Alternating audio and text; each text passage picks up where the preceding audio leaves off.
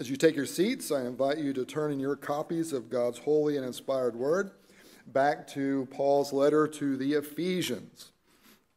Paul's letter to the Ephesians, as we continue to work through this letter, we are in chapter 4, which we have noted as a turning point in this letter, a turning point from this description of, of who God is and what he has done for us in Christ. And, and because of that work, who we are, what is our identity as individual believers, and what is our identity as a congregation of believers because of our union with Jesus Christ. And he has gone overboard to put on display before us this extravagant grace of God.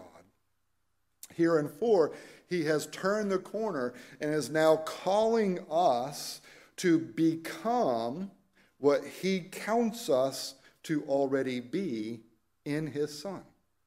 And so, in these chapters, as we are looking at how we live out or how we embody this new identity that we have in Christ, uh, Paul is unfolding for us these instructions that we are to embrace by faith and, and, and out of a trust uh, of God in Christ and through an empowerment of the Holy Spirit, we strive to embody, uh, to express um, all of these truths of who God is and what uh, He has done for sinners uh, and what He will do for those who receive Him by faith.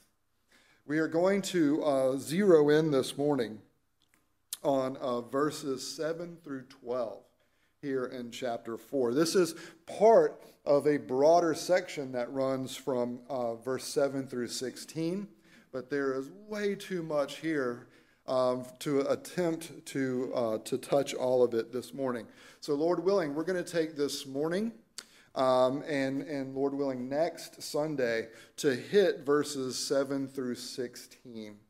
Um, the title of the sermon this morning tells you what we're going to be talking about in these next two sermons heavenly gifts for ministry and for maturity. Heavenly gifts for uh, ministry and maturity. As we go to read the text this morning, I want to point out to you verse 8. If you note here in verse 8, um, there is uh, in your Bibles, probably set apart, this quotation. It is a quotation, um, or it is a reference to, uh, to a passage in Psalm 68. So if you're wondering why we have done so much out of Psalm 68 this morning, it's because I've been setting you up, but setting you up in a good way. Ephesians 4, I'm going to begin reading in verse 1 uh, so that we continue to maintain the context. Let's give our reverent attention to God's word. I, therefore, a prisoner of the Lord, urge you to walk in a manner worthy of the calling to which you have been called. Become what you are counted to be, is what Paul is saying there with all humility and gentleness, with patience, bearing with one another in love, eager to maintain the unity of the Spirit in the bond of peace. There is one body and one Spirit, just as you were called to the one hope that belongs to your calling. One Lord, one faith, one baptism, one God and Father of all, who is over all and through all and in all. But grace was given to each one of us according to the measure of Christ's gift. Therefore, it says, when he ascended on high, he led a host of captives and he gave gifts to men. In saying he ascended, what does it mean that he uh, had also descended into the lower regions, the earth? He who descended is the one who also ascended far above all the heavens, that he might fill all things. And he gave the apostles, the prophets, the evangelists, the shepherds, and teacher, teachers to equip the saints for the work of ministry, for building up the body of Christ, until we all attain to the unity of the faith and of the knowledge of the Son of God to mature manhood, to the measure of the stature of the fullness of Christ, so that we may no longer be children, tossed to and fro by the waves and carried about by every wind of doctrine, by human cunning, by craftiness in deceitful schemes. Rather, speaking the truth in love, we are to grow up in every way into Him who is the head, into Christ, from whom the whole body, joined and held together by every joint with which it is equipped, when each part is working properly, makes the body grow so that it builds itself up in love.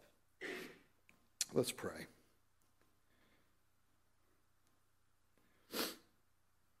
Our Heavenly Father, your word as it has recorded for us what you revealed long ago is living and active, and you make your presence known to us through this living and active word. And so help us as we reflect upon this amazing history of redemption, of what you accomplished long ago and what you brought into fulfillment through Jesus Christ. That this word that was powerful in accomplishing these things would be at work within us, continuing to help us grow into that unity that we share in Christ with Father and with Spirit. And so bless us, we pray, through this word. For it is in Jesus' name that we pray. Amen.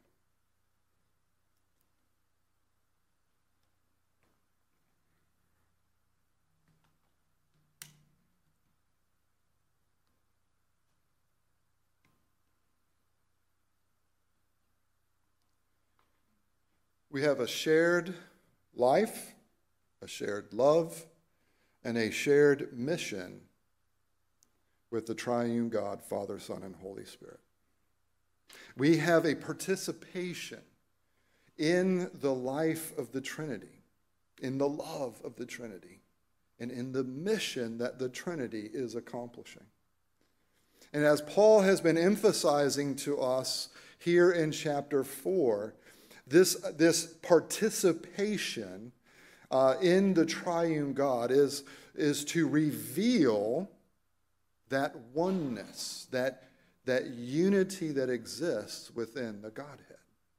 And that we are to give ourselves with every ounce of, ener- of energy to reflect, to cultivate, to pursue that oneness, to, to cultivate and to pursue and to practice that unity.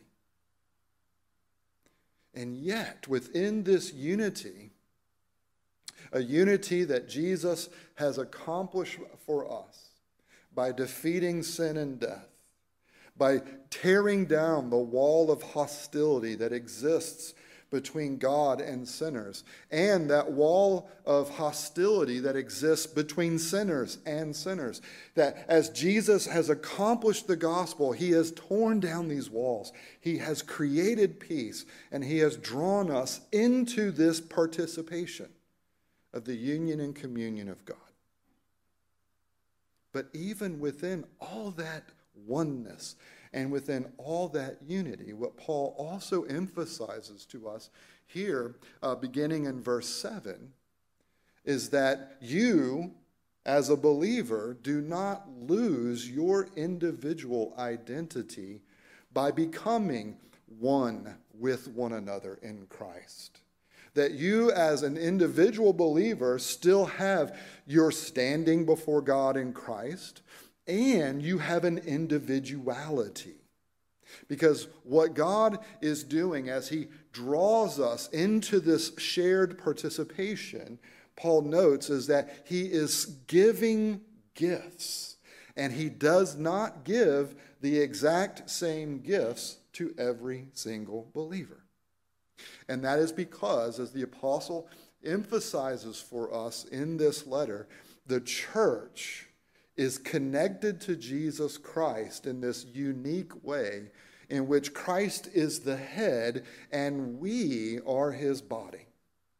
There is a diversity that exists within your body. There is a diversity that exists within the church. And just as your body does not function correctly if you don't have all the parts, and if those parts don't all work together, right? Just as that is true for you, as you have experienced when you've gotten sick or when you've gotten hurt, when a bone has been broken or you've had to have surgery, when things aren't working together and when everything's not there that is supposed to be there, that things don't go well. And the same thing is true for the local church. God is drawing a diversity of people into the unity that exists between Father, Son, and Holy Spirit.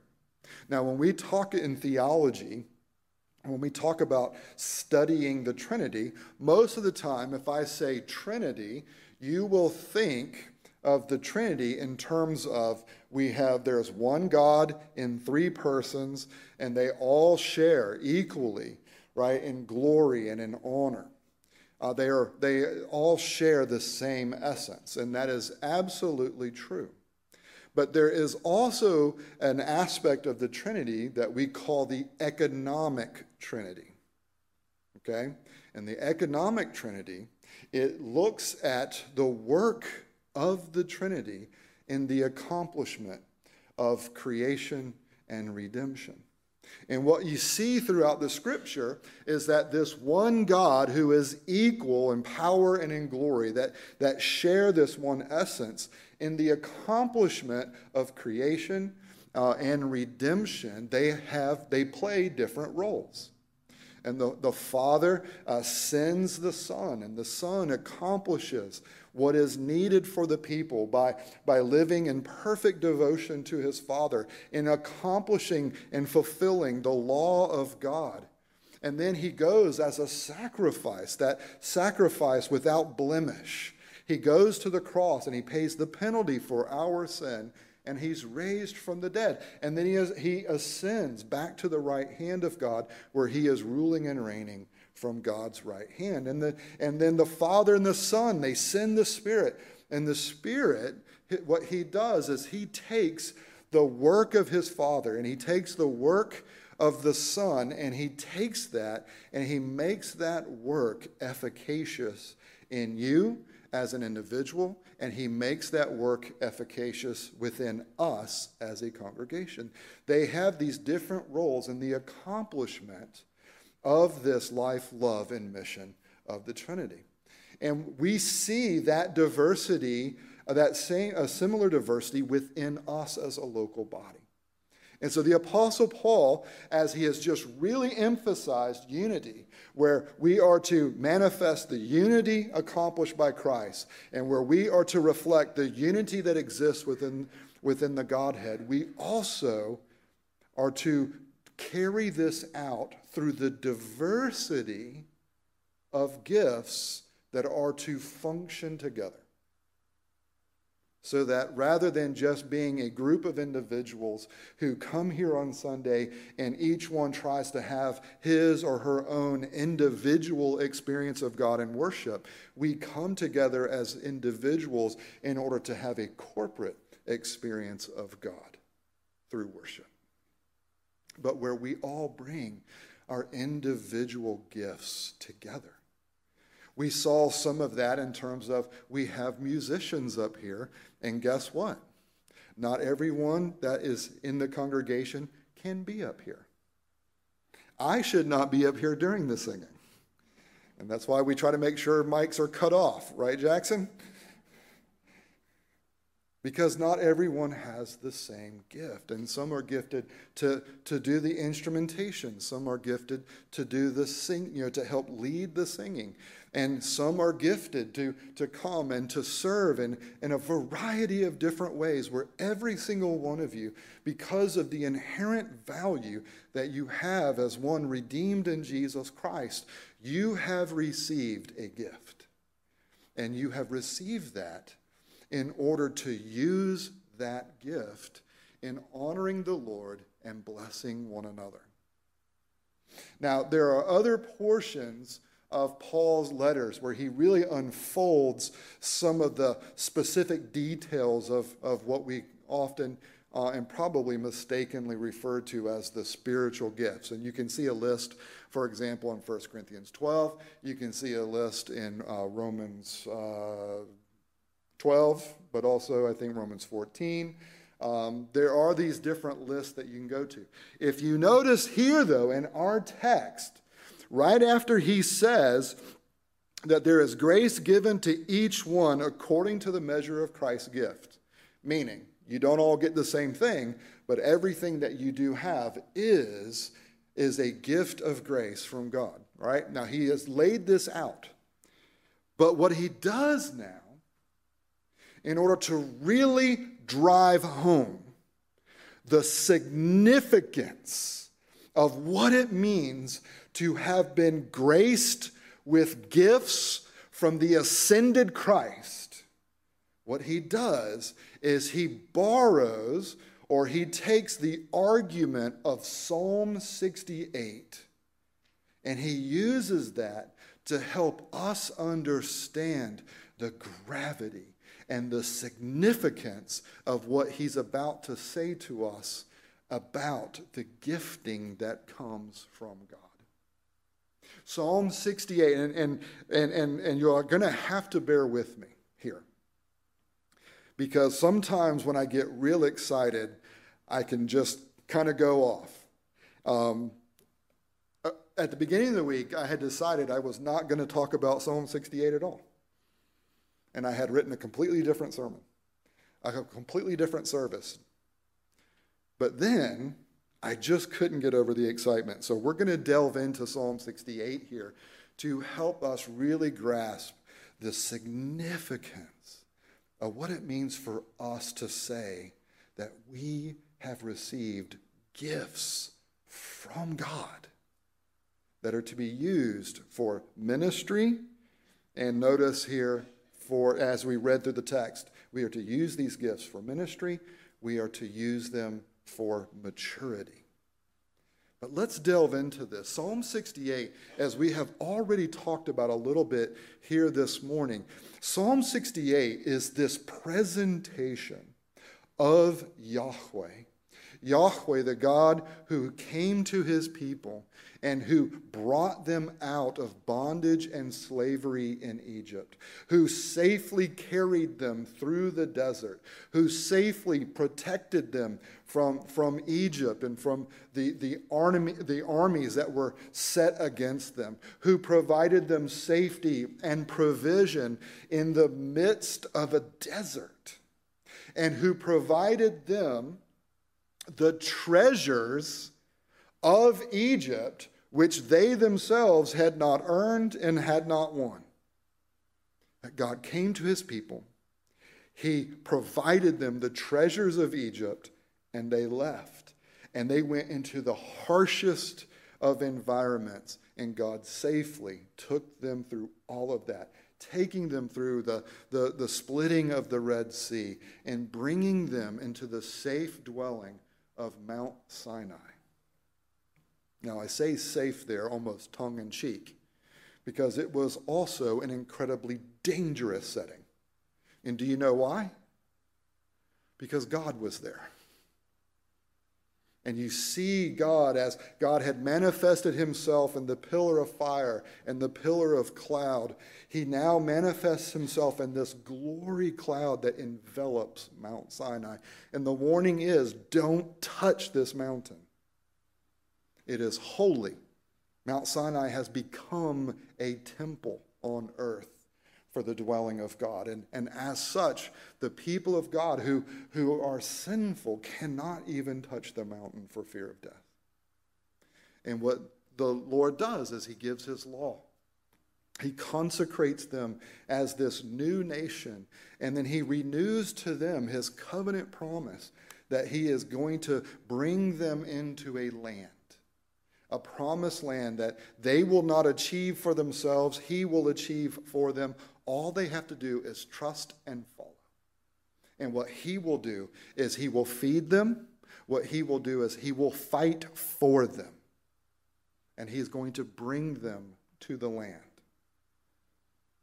Now, within Psalm 68, what you see here is this amazing presentation that as God descends to be with his people in Egypt in order to take them to Mount Sinai, where once again he descends in this special presentation of himself in the glory cloud.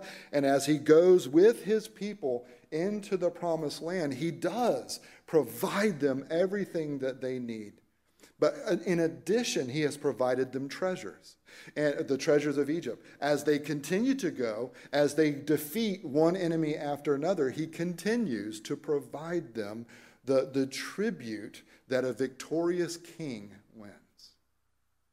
And in Psalm 68, the picture is the God who has descended to take his people through all of this will then ascend this special. And what we, what we believe to be true is the way that Psalm 68 uh, was originally intended and the way that it was used liturgically is in the life of Israel, once um, Jerusalem became set as the capital. And then once the, the, the house of God was determined to, to be set upon Mount Zion, uh, uh, Mount Zion there in Jerusalem, there is a time in which the Ark of the Covenant was, was brought to Jerusalem. And Jerusalem is on a mountain. That is why it doesn't matter which geographical direction someone uh, goes to Jerusalem, they are always described as going up to Jerusalem. It's not just that the God-fearers in Israel were Southerners. Okay? Everyone, whether you approach from the north, the south, east, or west, you go up to Jerusalem. And Jerusalem became that special mountain that God, once again, He put His special dwelling, His, his, his tabernacle, and then His temple there upon that mountain. As the Ark of the Covenant was brought up the mountain and set into that place of worship. This is what's being described in Psalm 68. The God who came near, the God who came down, the God who, who went with his people through the desert, the, the one who accomplished all these things and then ascended. And what Psalm 68 does is it describes God giving gifts to his people. And then once he ascends, he becomes finally recognized for who he is, and then God himself receives gifts back from men. The reason I'm saying that and pointing this out is because if you read uh, Ephesians 4, verse 8, most of you in your English translations have quotation marks around verse 8. Paul is not quoting Psalm 68. Because if you look in Psalm 68, as we read earlier, it says that, that when he ascended on high, he receives gifts. But earlier within that section that we read as part of our call to confession, it's very clear that God, as he is winning victories, he is the one who gives gifts to his people. What Paul is doing here is not quoting Psalm 68. All right, and I'm, I'm saying this because some of you will read this later and go, What? Hold up. It's, uh, that doesn't say the same thing. You're right. It doesn't say the exact same thing in terms of a quotation. But what Paul has done is he has accurately summarized that whole middle section of Psalm 68. The God who comes near, the God who comes down, he wins these victories and he shares the spoils of his victories with his people. And all of this leading to this triumphant ascension, where God in his victory will now be recognized and he will receive gifts from men. The Apostle Paul is using this here in Ephesians chapter 4 to, to, to press upon us the significance of what it means for you to be God's people who have the champion Jesus Christ, which has achieved the victory that is needed and the way that Jesus Christ shares the spoils of his victories with you. This gifting that he shares with you, this gifting that he provides, which, which in other places where he gets into the significance of the details, the significance of that is what you are receiving from Christ is nothing less than a heavenly gift. And I think Paul has already addressed that, hasn't, has he not? Back in chapter 1, verse 3, which I say every Sunday. That in Christ you have already been blessed with all of the spiritual blessings in Christ in the heavenly places. You have this heavenly gifting from the victorious Christ who came to earth, who took on flesh. And as he kept the law of his Father, as he was perfectly devoted, he went through the business of overcoming sin through his obedience and his righteousness. And then he finally overcame sin and death as he was crucified and as he was raised from the dead. Jesus Christ is the fullest expression of the God who comes near, the God who comes down, the God who ascends, having achieved victory for his people. Jesus is that, that ultimate fulfillment that is pictured in Yahweh in Psalm 68. And what this means for you, beloved, and what it means for me, is that Christ as the one who has accomplished all of this and who has ascended back to the right hand of God, who has been established as the king and as the head. What he does as, a, as an exalted king is he does not leave us on his own, or on our own, but instead he connects us to himself through the indwelling of the Holy Spirit and then he blesses us with the realities of the heavenly places so that we can serve as a picture of the heavenly realities here on earth. Your gifting for ministry is not a gifting that is there for you to make a name for yourself.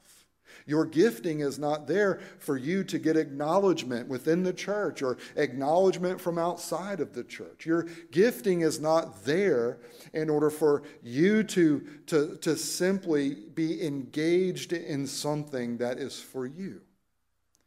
Your gifting is that you have been perfumed with the reality of the heavenly places in order for you to spread the bouquet of the heavenly places in every aspect of your life. That is a heavenly gifting that is not meant for your glory, it is meant for His. But here in Ephesians 4, Paul does not address specifically your individual gifts. He says you have them, but in the rest of this chapter, he doesn't talk about them. Instead, he talks about a different set of gifts. Because notice here that in verse 11, we have the details of what gifts um, Paul is talking about here. And the gifts that Paul is talking about, that the descended, ascended one has shared with his people, are the gifts of apostles, prophets, evangelists, and shepherd teachers. The gifts that he's talking about here are, are not your individual gifts as believers. Although Paul is, is trying to help you understand those things. What Paul here talks about in terms of specific gifts is the gift of the full and complete ministry of the Word of God for you so that you can exercise your gifts well. So he says that every one of you have these, these gifts of grace that come from the ascended Christ. And yet, there, is, there are also gifts that are given not just to you as an individual, but there are gifts given to you as the body of Christ. Because what you and I need in order to use these gifts well is we need to be led by Christ.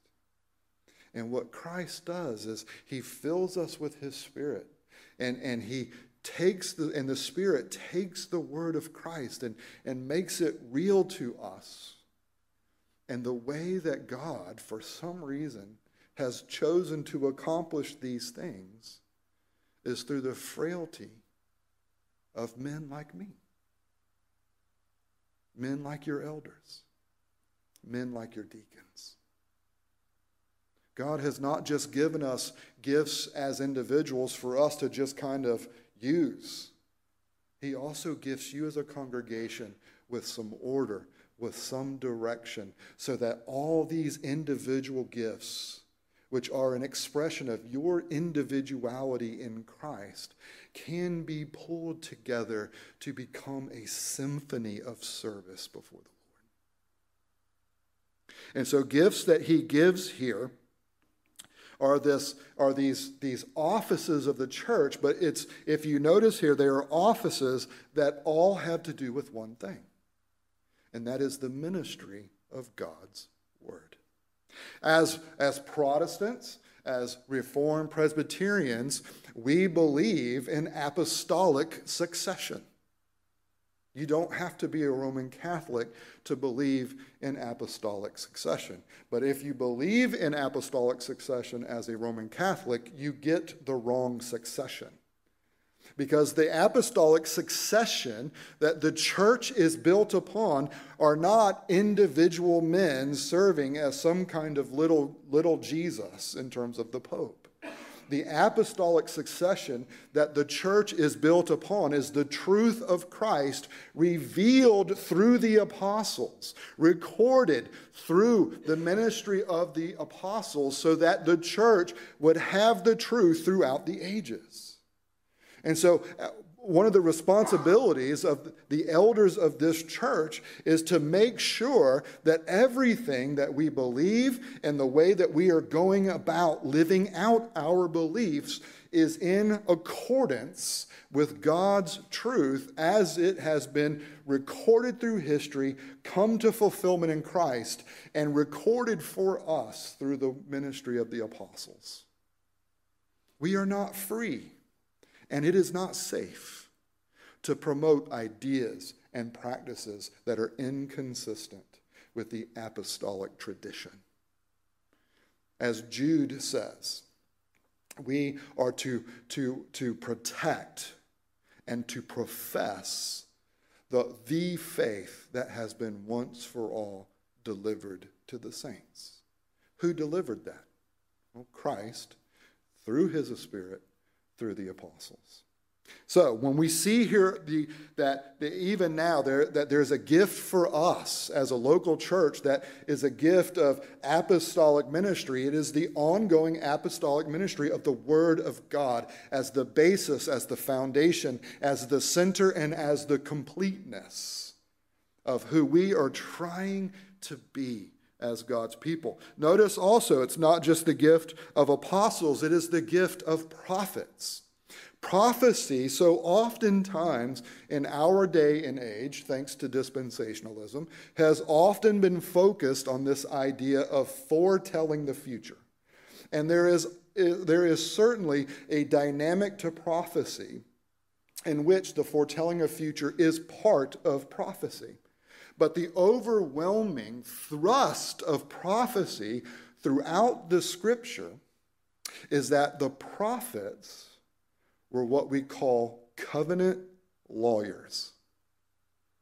The prophets had, in the office of prophet, their calling was to receive from God what the, the message that God wanted his people to hear with regards to how they were doing on their side of the covenant.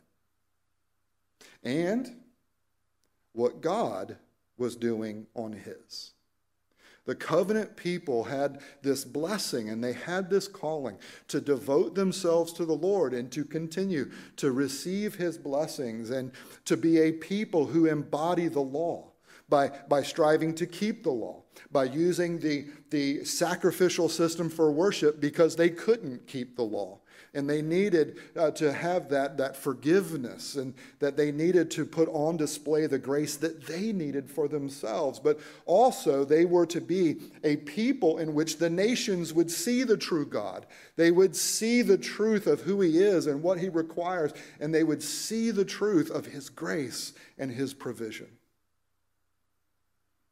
But throughout the Old Testament, as we read, what we find is that the people of God do not live according to these covenant blessings and these covenant responsibilities. And so, what happens as after generation after generation after generation, where God had sent a prophet here and a prophet there, then we come to the to what we would consider the end of the, the existence of the northern ten tribes, and we come toward the end of the existence of the southern two tribes. And God sends these prophets and says, Look, you're supposed to be devoted, but instead you're idolatrous.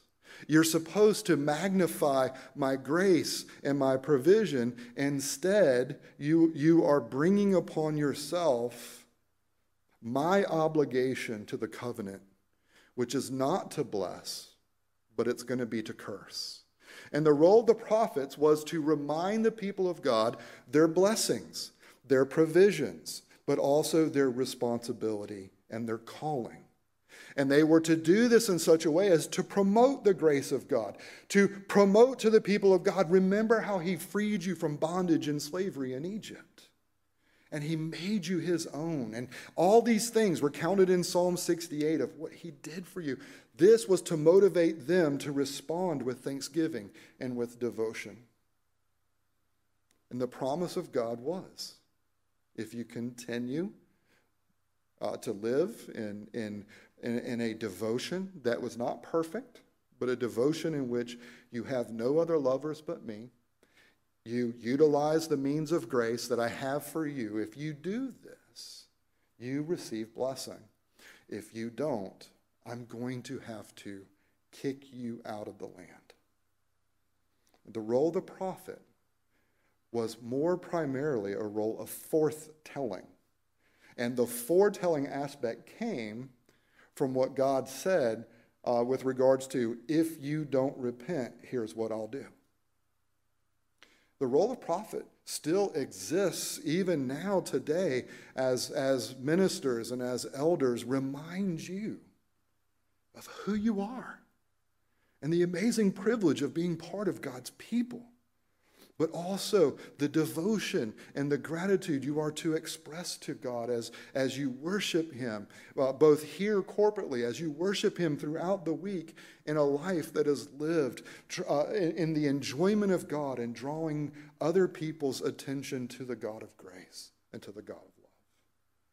We have this special privilege, and guess what? None of us, including me, perfectly do this. And so every one of us is in constant need of being reminded of how awesome it is to be part of the people of God, the extravagant, extravagant grace of God that defines you as his people, but also your need to live in devotion to him.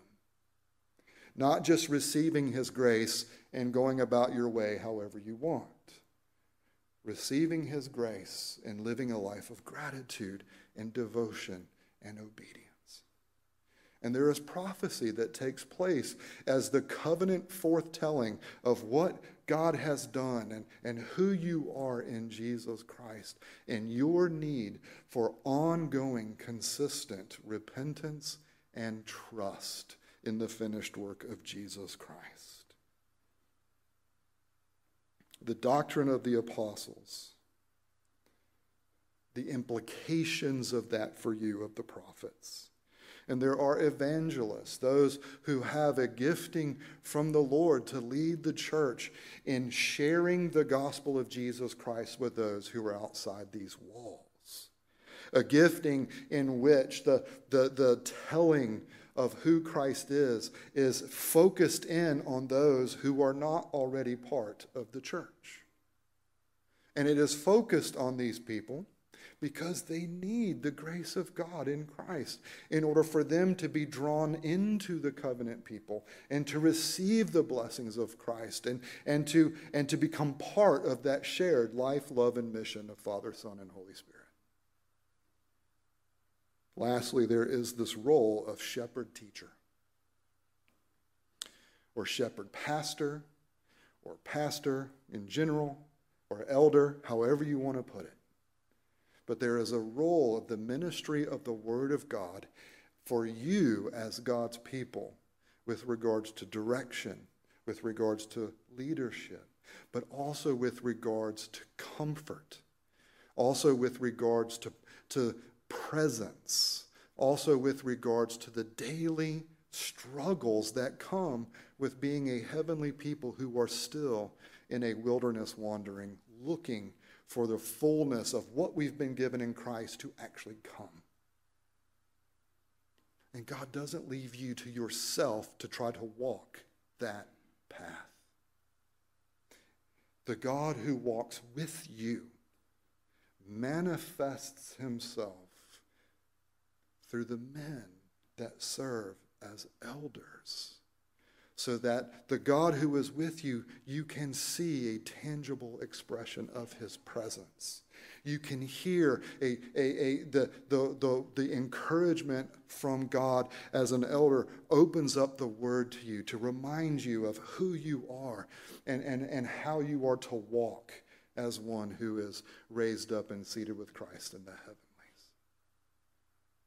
You can see, you can hear because God wants you to be encouraged. He wants your trust to grow so that you will participate in mission greater and greater and greater. Because the temptation is, beloved, as we wait, the temptation of the Old Testament people is the same temptation that you and I have. And that as we are waiting for the fullness of God's promises to be brought into fulfillment, the temptation is to start taking on the cares and the concerns and the values of the cultures that we are living in. And the irony is, those cultures start to impress themselves upon us rather than us sharing with them. There is no neutrality. And that is why Paul tells us don't be conformed to the image of this world. You need to be transformed in the way that you see everything. And what Paul wants you to see here in Ephesians 4 is that the triumphant Christ, who has ascended to the right hand of the Father, who is exercising his role in patience, in humility, in gentleness right now that He gives us everything that we need from the heavenly places to embody that to this world. Beloved, you have received gifts. This congregation has received gifts. God is with us, His presence being made known to us through the full orbed ministry of his word, as the apostolic faith, as the prophetic rem- re- reminders, as the, as the shepherding care, and as the evangelistic declarations to those who need grace are made, we are able to take all of the individual gifts here and plug them in to the accomplishment of that greater ministry of God's Word? Is that how you view your gift? Do you think about your gift? Do you, do you focus on that as an expression of, of a heavenly reality? And do you see and pursue that utilizing that gift for the good of those who are within these walls and for the blessing of those who are outside of these walls as you participate in that ministry of the Word of God, both inside and out. Beloved, there are flags hanging from the ceiling unless we took them down. There are flags hanging from the ceiling. Flags representing the nations.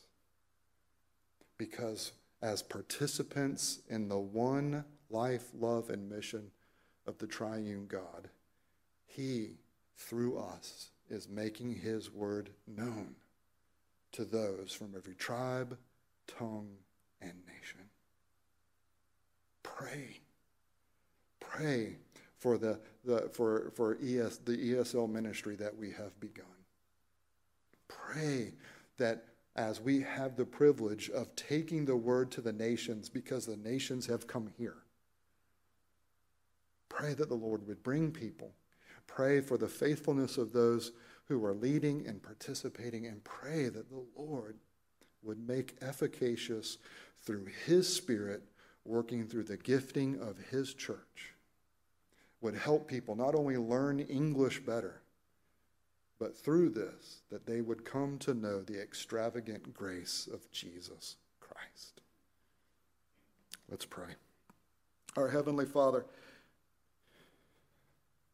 Psalms like Psalm 68 are sometimes difficult for us to, to weed through the details and to, to fully embrace and to be impacted by the beauty and the glory that is, that is communicated there. And so help us today. Help us to zero in on the, on the ministry of Jesus Christ as it is the fulfillment of that psalm. And as our risen King and as our ascended Lord, we are not cut off from him but He has filled us with His Spirit, and He is filling us with His gifts. Lord, help us not to be afraid to, to celebrate you as a God who loves to give gifts to his people. Help us not to think that true devotion uh, is carried out only in a sense of, of duty before you but instead, Lord, that the duty that you ask of us as your people is to celebrate your gifts and through them to celebrate you as the giver. Lord, convince us that that is the power by which we manifest the union and communion of Father, Son, and Holy Spirit, and that that is the power by which we make you known throughout this world. Bless us, we pray, for we do so in Jesus' name. Amen.